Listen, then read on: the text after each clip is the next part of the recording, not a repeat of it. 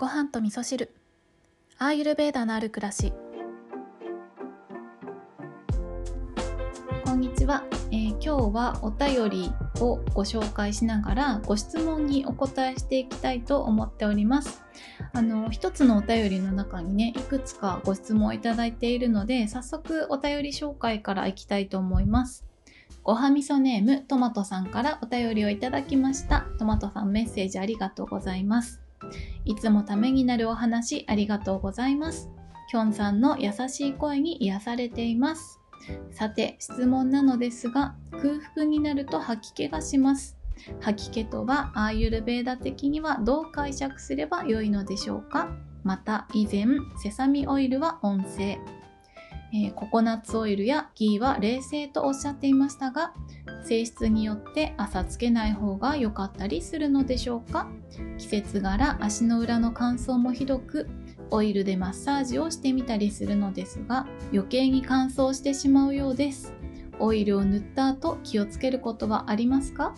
立て続けの質問申し訳ありません。アーユルベーダのことを体をいたわるためにこれから少しずつ学んでいきたいと思います。はい、トマトさんメッセージありがとうございます。いくつか質問をいただきましたので、順番にお答えしていこうかなと思うんですけれども、まずですね、1つ目、空腹になると吐き気がしますということで、えー、これはですね、お腹の中の火ですね。えーと、私たちが食べ物を消化する時には、えー、火のエネルギーを使っていくんですけれどもお腹が減っている状態、えーと、その胃の中の消化の火ですねアグニっていうふうに言われてるんですけどアグニがメラメラと燃えていてでこのアグニが燃えることによってえー、っと胃酸がね出てくるんですよね。でこの胃酸が出てくるんだけど食べ物が入ってこないから胃酸だけがどんどん出ちゃってそれで気持ち悪くなってるっていう状態がこのトマトさんの空腹になると吐き吐き気がしますっていうねところだと思うんですけれども、えー、この消化の日アグニっていうのはうんと強すぎても弱すぎても良くないから常にねちょうどいいほどほどに、えー、穏やかに燃えた燃えてるような状態がいいよっていうふうに言われているんですよね。そうなのでもしかしたらトマトさんはねもともと火のエネルギーが高まりやすいってとこがあるのかもしれないですね。うん、でねこのお便りをいただいて私はすぐにうちの2号さんにね聞いてみたんですよね。ねえねえお腹減るとさ気持ち悪くなったりすることある？って聞いたら、うん、めちゃめちゃあるって言ってました。そう。あのうちの2号さんはあの火のエネルギーがねピッタがもともとすごく高いので、まあ、私から言わせれば燃費悪いよねっていつも言ってるんですけどすぐお腹減っちゃうんですよね。消化するのがすごい早いので私は1日1食か2食で全然大丈夫なんですけど2号さんは1日3食食べないと気持ち悪くなっちゃうとかねなんかそれぐらい差があったりとかもするんですけどなのでもともとね火のエネルギーが高い方っていうのはお腹が減ると胃酸が出やすいってとこがあったりするんですよね。そうでねこの胃酸が出るそうアイルベーダ的な解釈で言うと火が燃えると火っていうのは体の中のお水をコントロールしているえー、水を支配しているのが火だよっていうふうに言われてるんですね。そうなので火が高まりすぎると水がどんどん出てきてそれで気持ち悪くなってるみたいなねそんな感じ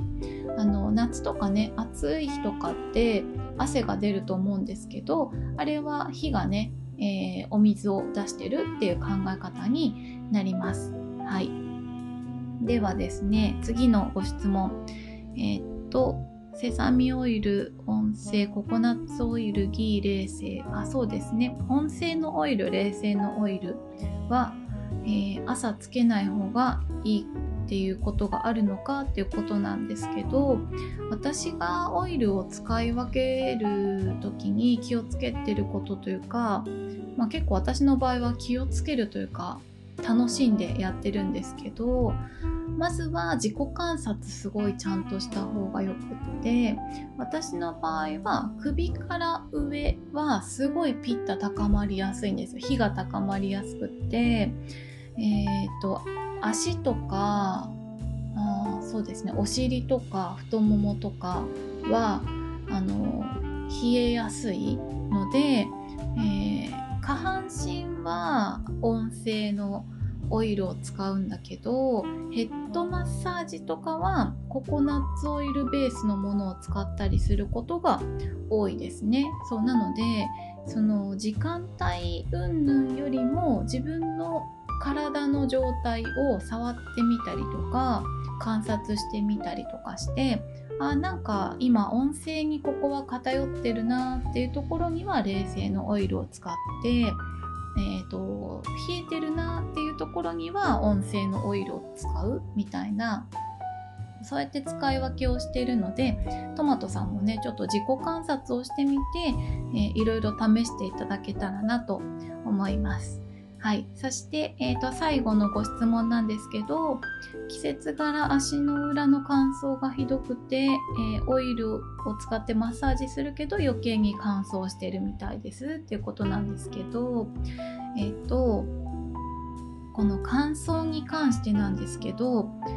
えー、とこれも私の体感ですっごく実感したことなんですけど私はもともと乾燥しやすい体質なんですね。肌が特に乾燥しやすいんですけどあの外側からいろいろ塗っただけでは乾燥ってね治らないんですよね。あのそうもあくまでも、えー、内側から、うん、なので食べ物とかあとは生活習慣っていうのがすっごく関係あるんですよね。で特に私の場合は寝不足とか疲れてる時とかは肌ガッサガサに乾燥しちゃうんですよね。そう、えー、これはアイルベーダ的な解説を入れるとあの睡眠をたっぷりとるとカパ、えー、地と水の性質これが養われるんですね。で地と水の性質が養われるとどうなるかっていうと、えー、まあ、主に地ですよね体組織って言ったらいいですかね水を溜め込んでくれるものが養われるのが睡眠で養われるので、えー、しっかり睡眠をとっていれば乾きにくくなるで乾燥しにくくなるっていうことがあるのでそうなので睡眠をしっかりとるってことをすごくね乾燥肌の方にはとっても大事なことですね。で、えー、先ほど冒頭にお伝えした火は水を、えー、火火のエネルギーは水をコントロールしてるよっていうところもすごく関係あるんですけど運動ですね。そう。体を動かして筋肉を、えー、動かして体の中から火を高めて体の中からお水を、えー、お水をじゅわっとこう出してあげる、え、それによってえー、皮膚が潤ってる状態になる。でそこにオイルを塗ってあげることで、えー、保護されるので乾きにくくなるっていうことがあると私は体感的にそんな風に思ってるんですね。なのでオイルを塗っただけで乾燥ケアはちょっと難しいかなって私は思っているので、えー、そう特にねこの冬の寒い季節っていうのはあの